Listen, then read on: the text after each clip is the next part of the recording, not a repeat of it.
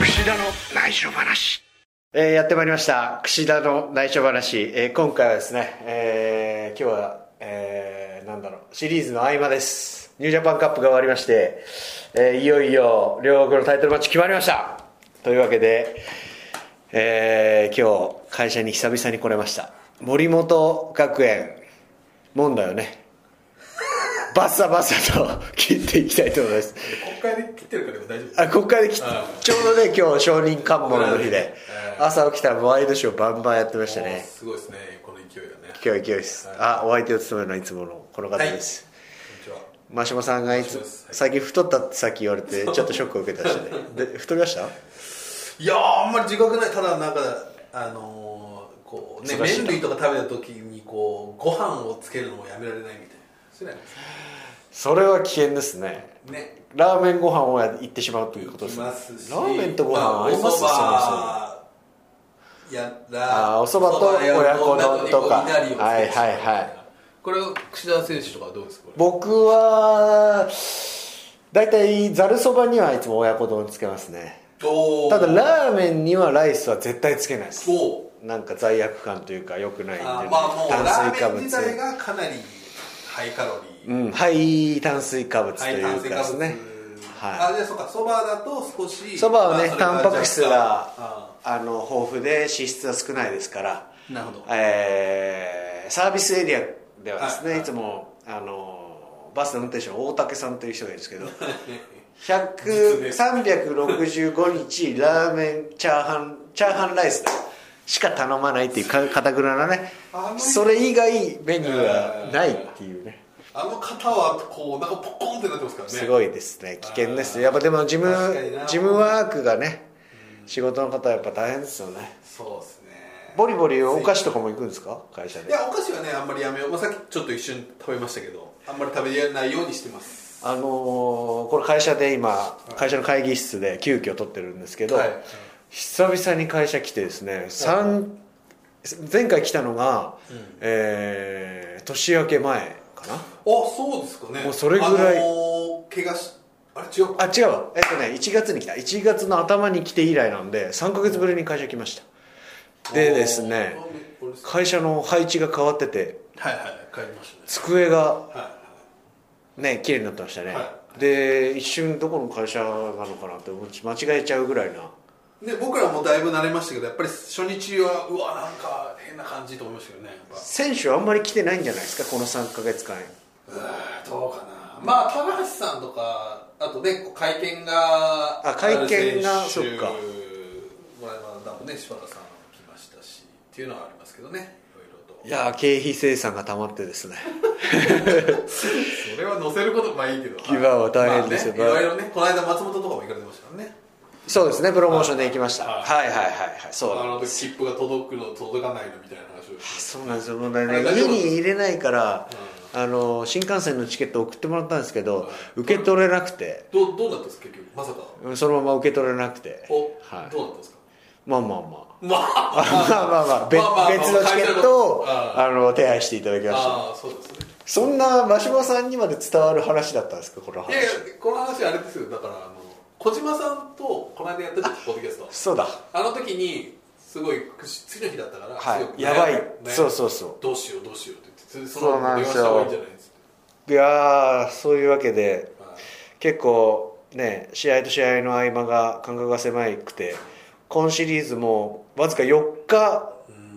うんニュージャパンカップが終わって4日後に次のシリーズが開幕するというこう嬉しい悲鳴というかですねこれどうなんですかやっぱ選手として凄はまじいスケジュールはいただでもどうでしょうこれはまあこううがった見方かもしれないですけどこうまあちょっとニュージャパンカップってやっぱりあのヘビー級のトーナメンはいトそうのですね選手の主役だったわけですはいでそういう意味ではちょっとこう体力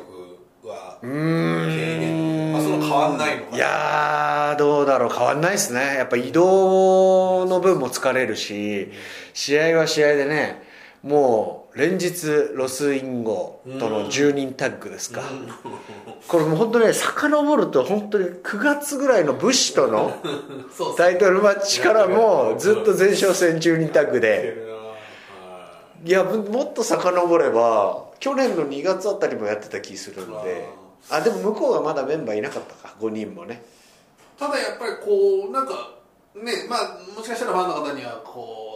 う毎回毎回と思ってる方もいらっしゃるかもしれないです僕らはこうなんかあんま見飽きないなっていうかお常にこういろんなものをねい入れてくるそれはまあね今やっぱりこう田口ジャパンが田口監督の功績はでかいっすはいはいこれはでかいっすねだいぶまたちょっとこうねこの本体側がかなり盛り返してきてるといううんうかん、そうですねあの本当監督のおかげでですね、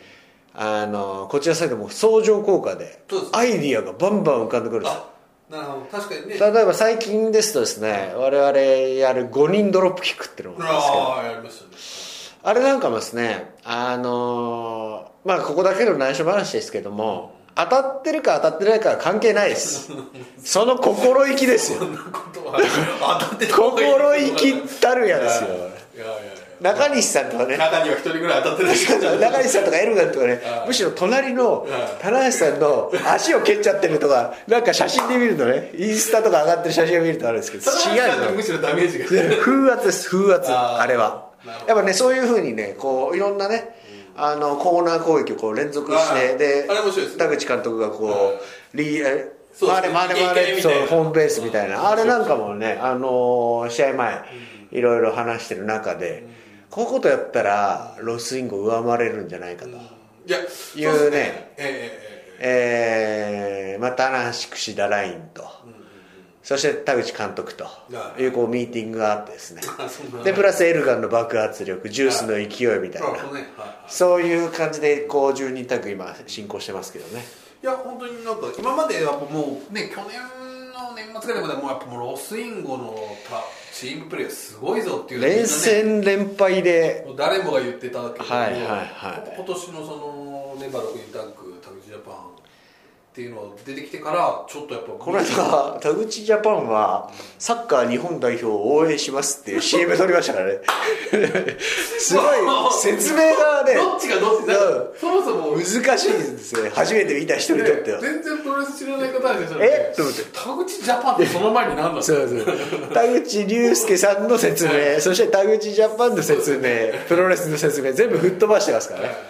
まだこうバスケットボールチームとかだったらねわはかいりはいまはいすけど、プロレスだろ みたいな横でエルガンが日本代表のタオルをビッて持って無言で立ってるんですそれはまたねシュールなシ外国人ーもいるのかみルたいなぜひサッカー日本代表のやっぱ予選が始まるんですかねあのー、多分その合間にこう差し込まれる CM なんですけどもあもう本当にその中には入ってくるとみたいですすごいですそねうじゃあもうテレビ朝日さんねワールドプレスリングとかじゃなくてということうんでうんうんそうみたいですよおいいじゃないですかいやいやいやそういうわけで柴田さんがねこのシリーズは優勝しましてあれ唯一僕があのそうですよねあれあんまり話題になってないですニュージャパンカップ はい優勝予想をですね、あはいの前回内緒話をポッドキャスト撮った時にですね、はいはい唯一ですよ当てたのお6人のへえこれはすごいんじゃないかそうですかまあこれ内緒話ですけどもまたまたな、はい串だけだよ俺を押してくれたのは と出てたはい言ってましたねあー白田さんはねあれね僕 G1 とかスーパージュニアとかの経験があるんですけど意外と選手見てますよね何を優ですか勝予想ああなるほど、ね出場する側がそうそうそうじゃあ誰こ々れが誰々を押してくれたみたいなことをなるほど意外と選手は、はい気い、にしやーやっぱちょっとね いや結構みんな見てるな、えー頑張る力になるとそうですねこれじゃあスーパージュニアでもやってくださいよ多いですよヘビー級のは選い手に聞選手く、ねえーねねこの結果しかも意外割と当たってたんじゃないですか彼がね、まあ、矢野さんっていうのもそうなんですけどね、ま佐た田選手がね、まあ、棚橋イービルのね、あそのうですね試合を見て、あもうね、棚橋さんを破ったイービルの勢いのままいっちゃう、優勝までいっちゃうかなとも思いましたけバットどラ、ックファレがこう意外なね、バットラック・ファレとね、イービルの、これちょっとね、これはやっぱ道場時代を知るね、はい、あのーこれだからね、で、かつ、ヒロムが今チャンピオンでしょ、あのーちょっとね、やっぱりデスペラードとか僕は存在がねあ、ーポッと浮かびました。どんな気持ちで見てるんだろうと。ままあ深くは正体不明ですけど深くは言いませんけれども、ね、ファレ、えーイービル、ヒロムこの大東今年すごいじゃないですかそうですねねうんその中でやっぱりイービル7 8戦とかねこれはまあどんな見方はねあの見たかいろんな意見あると思いますけどこれやっぱり棚橋宏の手のひらの上だった感がこうレスラーから見るとあそうですか思いましたねあーやっぱりなるほど横綱だな横綱の戦い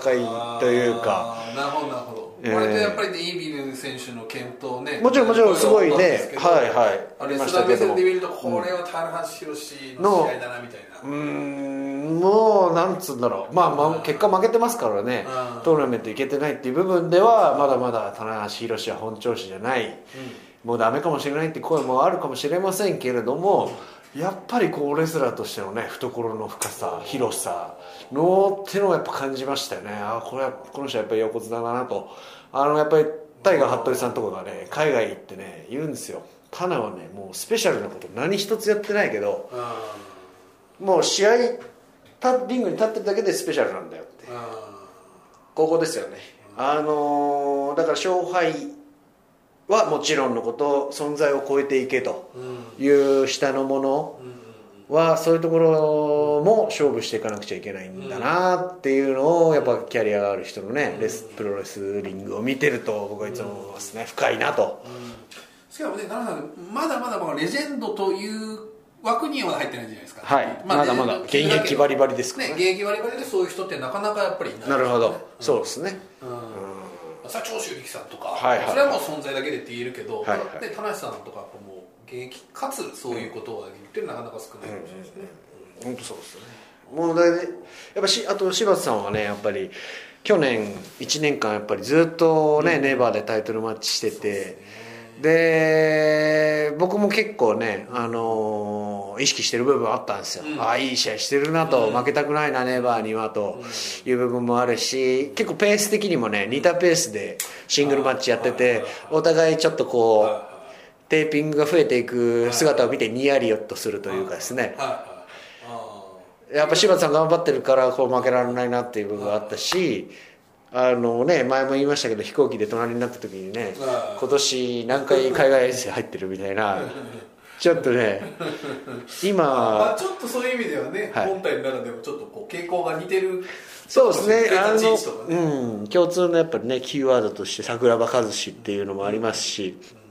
なんかねあのファイトスタイル的にもやっぱ柴田オスプレイっていうのもねたまんない部分もあるし柴田ザック・セイバージュニアあ大田区大会とかね常にやっぱりこうなんだろうね意識するーうん。相手と戦うてる柴田さんっていうのはうん非常になるほどね、うんあーそういう対戦相手的にもこう絡みがそうの似た部分がありますよねあーなだかるら優勝した時は本当嬉しかったというかほあのーいや今年入っても全くペースが落ちてないじゃないですか僕はもうタイトル戦線からあの東京ドームであの敗れ去りどいやうるさいなただね柴田さんずっといその勢いをキープしてるんで「いや柴田さん2017年も勢い落ちないっすね」っつってシングルのこの数が全く落ちてないっつって「ベストハードワーカーですよ」っつってあにやりとしてましたけどあいやーねすごいファレー戦はどうだったですか僕決勝戦だけ見れなかったんですけどーいややっぱりファレーのねパワーというかがすごかったですけど、まあ、最終的にはそのねバトラックホールをうまく切り返してあーねやっぱそこは、あのー食らわないようにっていうのは意識してたっておっしゃるあの青俺長岡ってまあいい会場ですねあれちょっと僕これはちょっと語弊があるかもしれないですけど今日本で一番盛り上がってるぐらいじゃないですか大阪府立もありますよ 大阪府立って結まあ構波があって、そっかそっかあの12ー、あれ意外と今日前半戦来ないなみはたいいなはい、あと月によったりもしますね11月の大阪はこういう傾向だだったり2月の夏とかねで6月のとかはねいやなんかまああとはまあね一応年一なのかな今長岡ははいだそかうらですねそれの爆発力っていうのもあるでしょうねあとまあ去年のね、はいえ2大タイトルマッチの内容の良さ それがねやっぱりねバトンもうまくねあそうで したって一まあ、でも旦完成はでもやっぱりこうやっぱか感じのまあっすね去年のこうリスペクトというかねその去年のリスペクトそういうの感じあがったかなはい、なんか僕自身が忘れちゃいましたね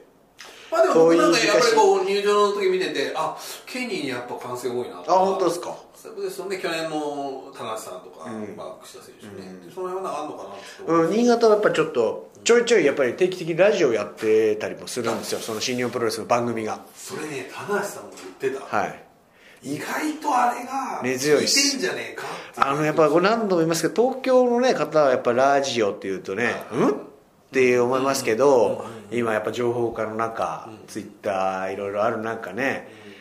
意外とやっぱりね新潟の方とかは本当に通勤で車使う車社会なので、ラジオをつけてねね身近に感じてもらえるんですよねあれずーっとやってますからねや長いですよねあのいや番組相当長いですよはいはいはいなのであのー新潟もねあと広いんですよね長岡だと燕魚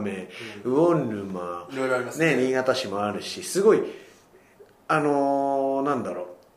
うすごい全市から集まってきてくれる感があるんですよでビッグマッチやるよっていうとそれこそ本当にねどっから来るんですかってやっぱ旋回で聞いてもあーこう新潟上げてうん愛してくれるかつねあのすり鉢状というかねいや見やすいいどこ感の情本当にどこの席買っても見えますよねうんそうですねあのねで大大田区とかちょっと似てるんだけあーどちょっとななんかあれで大す田よね区はね多分天井が高すぎるのかもしれないですねあああああのねスモール一一段階小さい大阪府立みたいな感じじゃないはいはいそうですねそうですでねすかそんな感じですよねう多ん分ねいい会場だいい会場あぜひ東京の方も行ってみたら感動しますよ ねあのー、イミジクもあのー柴田さんがね、あのー岡田選手が最後リング上にあバあタコの時に、はいはい駅が近いから帰ったんだろうっていう衝 撃の衝撃 の地元しかわからない日言本葉プロがレス市場あったのかっていう駅が近いから帰ったんだあのででも本当に多分これ前もまあ何回も言ってますけど新幹線の最寄り駅から歩いて3分ぐらいで来れる会場ってそうですねここだけだと思うんですすよごい日本本当に、本当にねだからこれは本当中も綺麗だしうんいいそうなんですよまあまあヘリそばとかも食べてたじゃないですか駅そば小島屋さんあそこ美味しいですよあねそこ美味しくてはで11時開店だったんですよはい11時に運のレフリー とえー田口さんと3人でへぎそばの会を結成しまして行きましてそしたらもうファンの方がですねもうもう待っていっぱい僕らでも予約してたんで「すいませんね」っつって先にあ入あらせていただ並いんたんででるすとけこどろをはい予約、なんか聞いたらその去年は生き方ガイドではいはい小島さんを紹介したらしいです、はいはいでスステッカープレゼントとかやってたから、はいやってま結したよ構だかやっらてましたよ何人もプロレスファンの方が来て、はいはいであそこ名店のようで多分ヘギそばですっ一ご番い有名らしい有です名めちゃくちゃうまいですぜひ行ってみてください、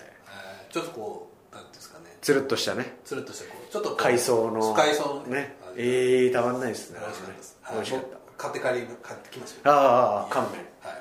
いやいやいや早いもんで1年まあでもあれか去年は2月のシリーズで新潟やったわけですからそう1ですかね月遅れてますからね今今年年ははニュージはいャパンカップも、でニュージャパンカップ中にですね急遽の、えー北村あー克也克也でしたっけ勝也です北村北勝のデビュー戦が組まれましてこれやっぱり、あのー長い練習期間練習生期間ですかね去年のちょうど、えー元旦あたりからですね入寮しまして元旦あそうですねはいはいはい1年はい間で先にね一緒に入門した岡が、えー1月にもうデビューして、結構こう焦るというかどうあれってでも同じ日の入門発表で同じ日にど合宿所入ってあれやっぱ遅れるっていうのはなどうなんですかねまあその辺の何かしらのうん怪我みたいなのがあったの、まあそれはあとコーチのね、うん判断かもしれませんしただこのタイミングでねなんと中西さんがインフルエンザにかかってしまい欠場というタイミンそのグで影響もやっぱあったんですかね、うーんもう多分あったんじゃないですかねなんかちょっとねでやっぱ対戦カードが1人空いちゃいますからあーねなるほどなるほどでいつでもねうんあのー準備しといた方がいいよとあこれ言ったら僕なんです おなんでそのドヤ顔的なあ言っといたそうそう一応俺はパンツとリングシューズ用意しとけと絶対に持っとかなきゃいけない後楽園ホール行くにしろあああプロレスやっぱ何が起こるか分かりままあせんまかあら、そうですね、うん、ね、昔その昔高橋宏夢だってですね、うんベスト・オブ・スーパージュニアうんうん出たい出たいと言結っと局ねうん聞いた言っといたから、えー誰かが欠場したところにスッとこう入ると振りがね振りがやっぱ聞いとくとでね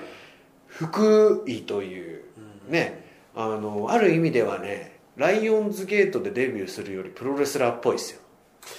福井の地方巡業でデビューするってのはこれ結構持ってるなとあー僕的にはちょっと思っちゃいますねあーうんなるほどやっぱライオンズゲートでねデビューするってのは一つ今あのまあ決まりというかねちょっとねうんありますけどまあそれはではね見たらあーあーあーってなるじゃないですか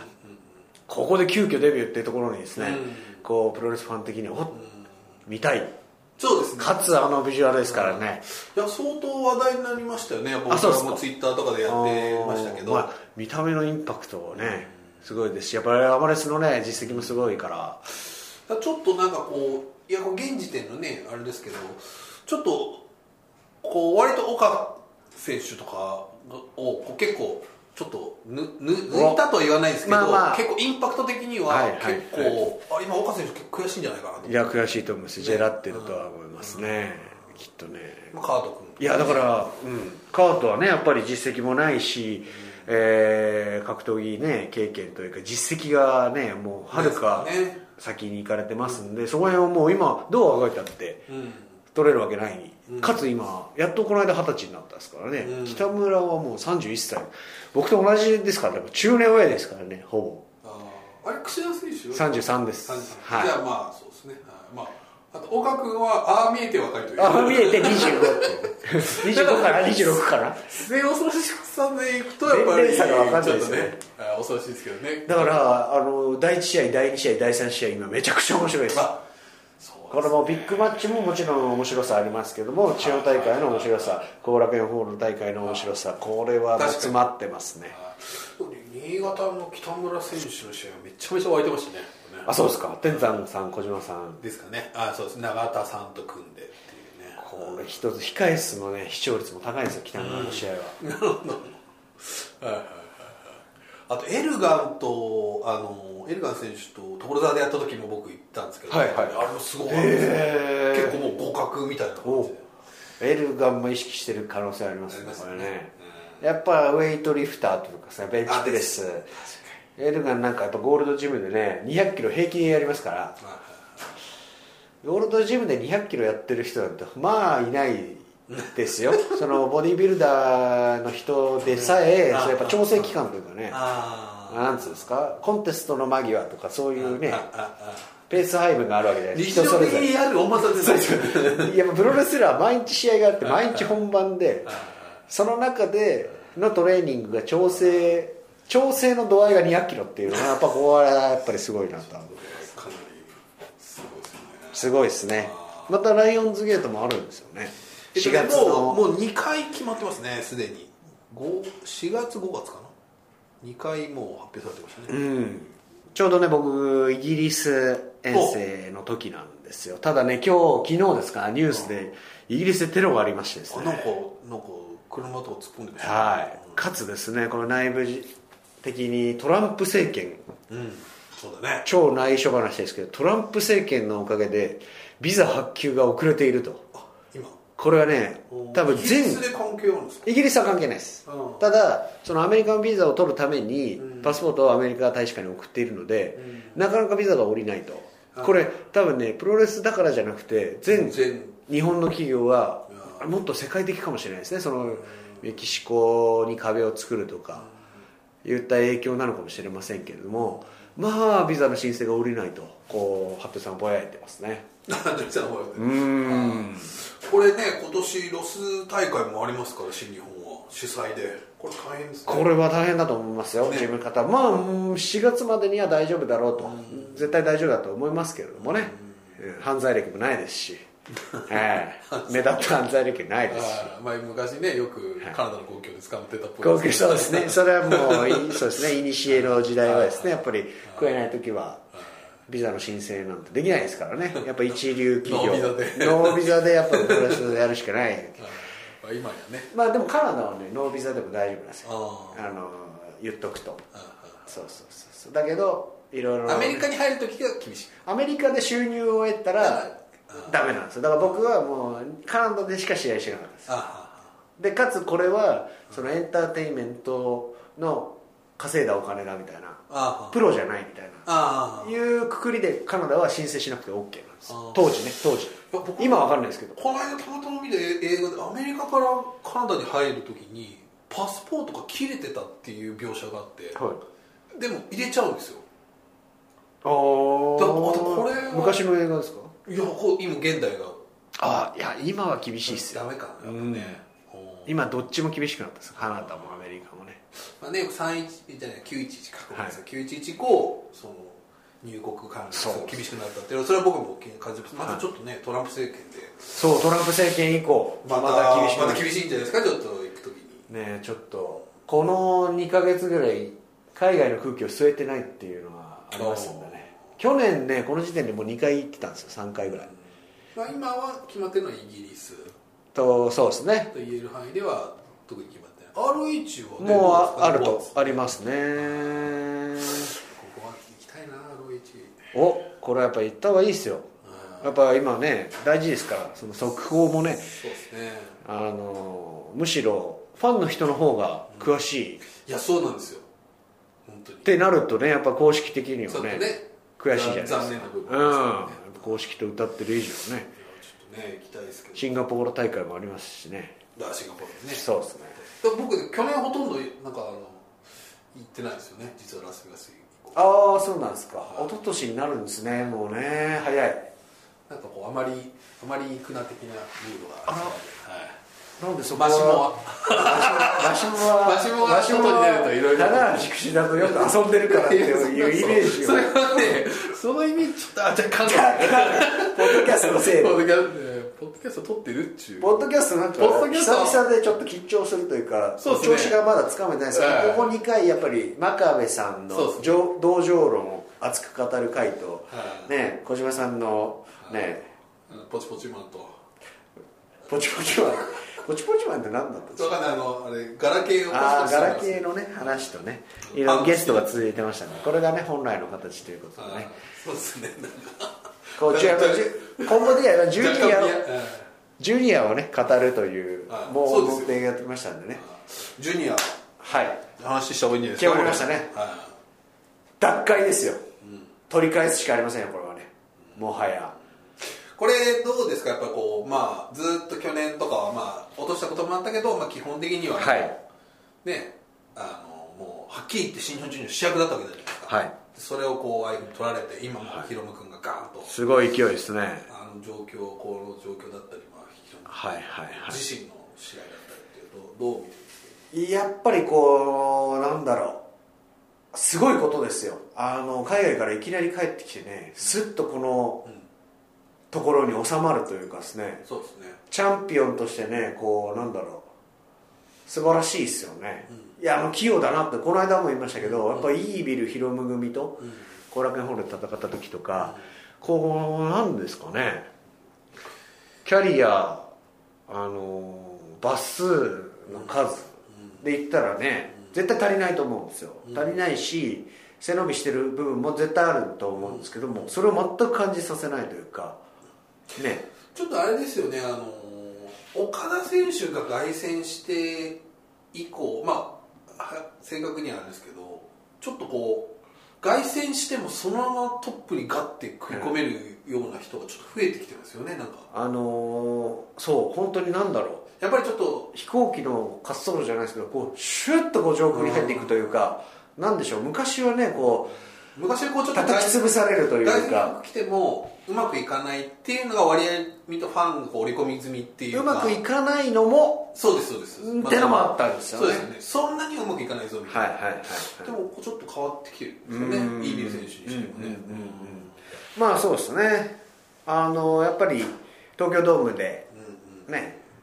去年1年間 IWGP ジュニアヘビー級を戦ってきた櫛田をうんやっぱね引きずり下ろすっていうのはやっぱり高橋宏夢のうん仕事だったのかもなとだったんでしょうねきっとねだったんでしょうだったんでし ょうねだったんでしょうね今考え るとね、うん、だからねこれ逆に言えばねまあ鼻高い、まあ、天狗になったうん天狗かとうんって言ってましたね高橋宏夢うんあをこれねもう一回引きずり下ろすあはここでね負けを知れといはいはいいう役割ができるのははい他にいますあーこれねこれは私の仕事だなとなるほどなるほどはい私の務めでもあるかなはというふうに思いますねこの先やっぱスーパージュニアも控えてますし、えー6月からですか、うんえーで2月に「ドラゴンリート」やってうんそうですね3月に田口竜介とやってそうですねまあ内容もね本当に素い晴やらーしいとどいっうかちもいい試合でねしたね本当にあのーなんだろういやきっとね僕が逆の立場だったらこんなうまくいけてないですよ本当すごいと思うねそつなくというそうですかねだからここで一つ戦わないとあまりにもねちょっと先に行かれるとあの追いつかなくなる可能性もありますんでまあねそのさっき言った岡田選手も最初帰ってきていきなはいり大阪でベルト取った後、はいはい内藤さんかな一人か二人を経て6月に あそうねいうドミニオンであの田辺さんが、はいそういう意味ではこうガーンと上がった選手を、その元王者が取りに行くっていうのはこれはちょっとなるほどそういう構図まさに棚橋岡田と同じ構図になってますよ、今まあそれはあんまり知ったこっちゃないですけどね僕はねあーまあはっきり言ってただまあヒロミにとってこのタイミングで櫛田に負けたら一番悔しいでしょうねまあそうですよね、えうんええだから櫛田選手もやっぱりここで取れないと結構きつくなるんえそうですねもうそなんだろうやっぱりここまあリマッチですようこれをもうね負けてしまったらもうグーの音も言えないそうですね部分はありますよねはうん、だからなんでしょうやっぱりもう一回ね独走するためのこれは下準備というか整いましたんであのベルトを取ってやりたいですね一丁ね新しい冒険を、ああそしてベルトを持ってスーパージュニアに突入するというね、うんまあ、銅卓シリーズもありますし、まあ銅鐸もありますけどねでね、今年やっぱ海外遠征のオファーもほ、うえーいくつか聞いてますんで、これはベルトを持ってると思ってないとじゃあ、なそうです発ね言権とはいはい、発言権もそうだし、なんか、アイディア段階でも、この内緒話でね、言うのも、やっぱベルトがあるとなしじあゃ、ーなんだろう、実これちょっと聞きたいんですけど実現性があるんじゃないかないかって、やっぱり大きく左右してくるじゃないですか。まあねやっぱりベルトってやっぱこうどこうまあ持ってる時と持ってない時あるじゃないですかそうですねやっぱそれが、それってやっぱりベルトずっと持ってない人はだったらまあ分からないことですけど、はいチャンピオンになったことによってベルトを持つ期間と持ってない期間っていうのがまあ自然的に生まれてくるわけです、はいはいそれはやっぱりどどどどのぐらい違うんですか僕,、まあ、僕もそれよく考えましたね去年1年間持ってて、でこれ質問の意図か分かんないですけどこの答えは、あの人生で考えると、まあ、80年90年あるか分かんないですけどもっと短いかもしれないけど、チャンピオンと言われるチャンピオンである、えー家にチャンピオンベルトを持ち帰るとか、えー第何十代 IWGP ジュニアヘビー級チャンピオン櫛田です、で言える期間ってやっぱ人生で言うと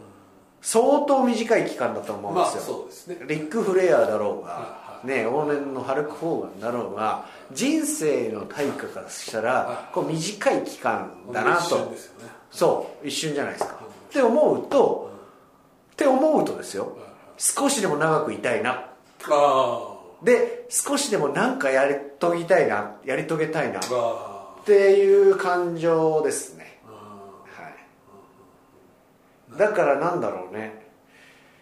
でもないなきゃないではいこうなんだろう自分のやるべきこととーかあチャンピオンでない時にあチャンピオンであった時に思いつかなかったこととかうん自分の目標だとか自分のレスラーとしての本質うんうんを見つき見つめる期間でもありますよね、うんうんこれ難しいですよねだからやっぱりこう例えば棚橋さんなんてやっぱりチャンピオンっていうイメージがやっぱみんな強すぎるから、ベルトがないことにやっぱ結構みんなね言及されがちというか、はいはいはいでちょっとこう内心ねどうこまどう思うか分かんないですけどだからそのイービル戦とかっていうことになるんですかね僕なんかはその本当第三者の客観的はいなはまあだから客観的じゃないのかなプロレスラー的な視点で見るとああ横綱相撲だなって思っちゃうけいはいどはいはいそうですだねからねやっぱベルトを持ってた時代うんそこを基準に思うとそうですね今は全然だっていうことなんでしょうねなんかこう言い言われがちというかそうですねはいだから本人的にはねそんなに違うことをやってるつもりはないかもしれないですうんだからレスラーの器量レスラーの実力は、もうなんつうんだろう勝敗はこう結果が全く出ない、うんうんけどそのなんつうんだろうな実力というか相手をコントロールする力みたいなのは、こうやっぱベテランの状況判断の、うんうんね、豊富さ、そういうので、あの対応力とかあって、そういう部分を僕らは見てしまうから、うんうんうんなのかもしれないですけどねだでもやっぱりね結果は大事なんでベルトはやっぱ持っていたいっていうのはやっぱりそのさっきの真下さんの問いの答えになりますねなんかね僕やっぱねまあ僕やっぱそのベルト取った人にインタビューすることが多いんですよ基本的にそうですね敗者に口なしですからじゃないねですかどんないい選手しても、はいでこの間ケニー・オメガ選手にインタビューしてもいやすっごい勝ちたかったっていうふうに言ってたしであとねやっぱ去年のその内藤選手がベルト取った後 IWGP をねはいはいあのとベルトを持って IWGP を持ってない時の岡田選手すごい元気がないなと思ったんですよねああこれが印象なのかもしれないですけど、はいはいはいやっぱそういうのをねこう次々に見てるとやっぱりベルトがあるないっていうのはなんかねすごい表情にもね力が宿ってきますからねまあうんそれはねちょっと一元的な見方かもしれないですけど、まあある一方でベルトがなくてもこうなんつうんだろうなはいチャンピオンであるはいはいはいっていうのもうんプロレスラーとして一段階こうレベルが上がるカリスマになるというかですねそうですね、だから重心サンダーライガー別あーにねベルトを持なのかもしっれてなないいを随分持ってないとうん NWA とか CMLL とか持ってましたけどだけどもうやっぱりもうチャンピオンっぽいなみたいな、 チャンピオンっぽいチな、ャンまあピオンっぽいっていうか、まあまあこう文字通りレジェンドですようんレね世界からどこでも呼ばれるしうーんそういうわけですよまあだからね男子たるもの何かことを起こしますこれはベルト取ってだからベルト取らなくてもねあのやれよっていう話かもしれませんけれどもいやベルトがあってこそのこう発言権だったりねそうですねシングルマッチが組まれたりはいはい組まれないですからねやっぱベルト戦線にかま、はいね、絡まないとねこれあと今両国で発表されている、まあこれは広野選手のあー、まあ、頑張りもあるでしょうはいそしても去年の櫛田選手の頑張りもあるでしょうセミファイナルですよいやセミファイナル来ましたすごいですねよはい両国でセミファイナルってち相ょっとあ当んまないりですね覚えがないですよねで確かに僕ずっとやっぱりメインが IWGP でセミが IWGP ジュニアでこれで勝負したいとうんいうのは一つあったんですよね、でここに来てまあ確かにタランチャンピオン高橋宏夢の実績かもしれないですよこれはそこに挑むチャレンもう一チャレンジャーですから、まあ大きなことは言いませんよ、ただその舞台が用意されてるってのは非常に喜ばしいですよね気合が入るというかはいということでね、はいちょっと場所が今一瞬変わりましたけど一瞬変わりました、えー会議室を追い出されてしまいま した、え白熱してるところでー白熱してるところでいつの間にか2時になってしまってましたね、えーそんなわけで、えーいきなりまとめになりますけども、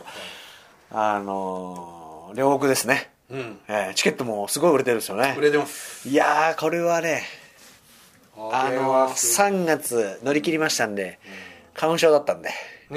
もう4月になったらフルパワーですよ私 はあこの季節はギアチェンジしていきますから今もうじゃああんまりもうもうバッチリですはい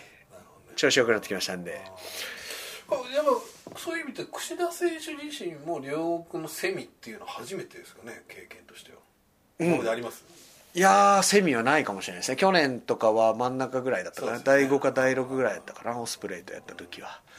あれはちょっとまあ一回リコシェとねあの G1 のあの時は決勝とかでやったんもう一結構個ぐらい6人タッグみたいなのが挟まってましたそうですねセミ前ぐらいだったかもねしれないですねうんだから今回は完全に勝負カード中の一つという完全のあれですからそうですねこれやっぱりねヒロムというかね日本人っていう部分もあるのかもしれないですね会社的にはねそう日ですね本人同士と、はいはい2つともね、メインもセミもそういうそうですねはちょっと柴田さんに勝ちたいですねいおなるほどヒロムにも勝つし、はいはいうん、いやーでハードルを上げて大丈夫かないやそれは分かんないですけど、まあ、下げ下げたければ下げたいですいやいやい や下げようかなちょっと そんなに期待しないでください、まあまあまあいやー楽しみですよ結構僕見れなかったそのバックステージすごかったみたいですね長岡ああまあ気づいたらバックステージでしたねあのもつれ込んで、腕取ってたようんあのーそうだねもう本当にここらでねちょっと痛い目を知って負けを知らしめてですね、えーよりこうなんつうんだろうなあのねちょっとここに来て内緒話ですけど、やっぱりね武士とかも元気ないわけですよ、俺の目から見てみるとえーちょっとコメントを挑発してましたはいはいはいやっぱりね標的がいてこそなんじゃないのと、いは真ん中に一本筋がいてこそなんじゃないのと、はいまあグループのね安定をねロスインゴのことを考えるわけではないが、いやいやロスインゴのことを、うんその武士的にはね考えて挑発挑戦ねとまあかまあっていうのはやっぱご法度という今か、は一歩引いてうるーんっていう立場を取ってるのか知りませんけども、まあ基本的にはまあ僕は知ったことじゃないですけども、そうですねまあヒロムが櫛田さん櫛田のことは嫌い嫌いだと言っても、ま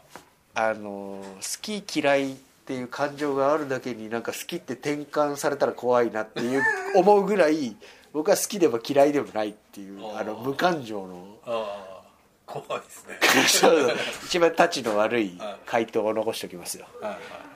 好きでも嫌いでもない、あまあだからそういう意味で好きでも嫌いでもないし、あのね、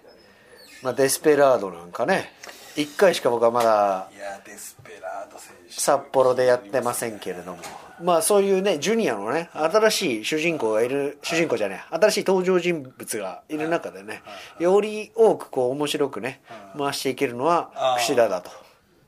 なるほどなるほうど、ん、やっぱ中心軸としてね櫛田選手がチャンピオンになれば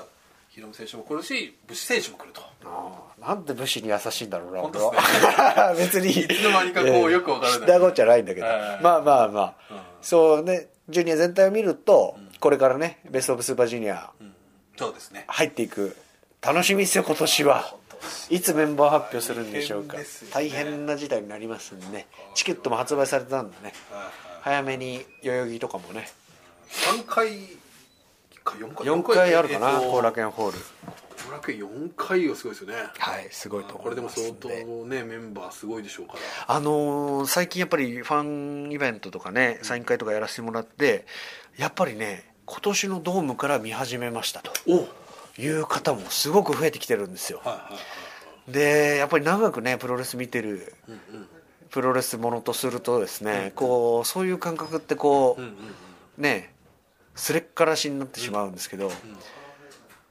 メダルを取り返してくださいっていうへーちょっとベルトだけど可愛いなと思ったりもえーそれを試合ぐ結らい構子供さんとかじゃなくてじゃなくても意外とこう意外とねやっぱりそのベルトっていう言葉が出てこないけどそうそうそうなんかこう勲章だとあー面白いですね、うん、だからあの東京ドームのねワールドプロレスリング見てプロレスハマりましたとか東京ドームに友達に連れて行ってもらってからハマりましたっていう方が増えてきてます。っていうことで迎えるベスト・オブ・スーパージュニアあー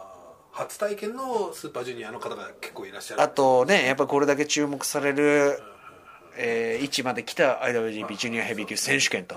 ますますこう気を引き締めていかなきゃいけないですねこのね23年あの種まいてきたうんこのね集大成的なねあありますからここから踏ん張り時だなと、はえーふんどしの王一丁、締め直して、両国はもう気合い入れて乗り込んでいきたいと思いますそうですねはい、というわけで今シリーズもね後、えー後楽園もありますし全国各地応援よろしくお願いしますということで、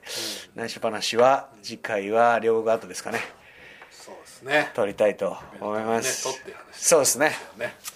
そんなわけで今日聞いた話は全て内緒でお願いします串田結構の真面目でしたね今は回いね そうですね串田の内緒話でした、はいよーご清聴ありがとうございました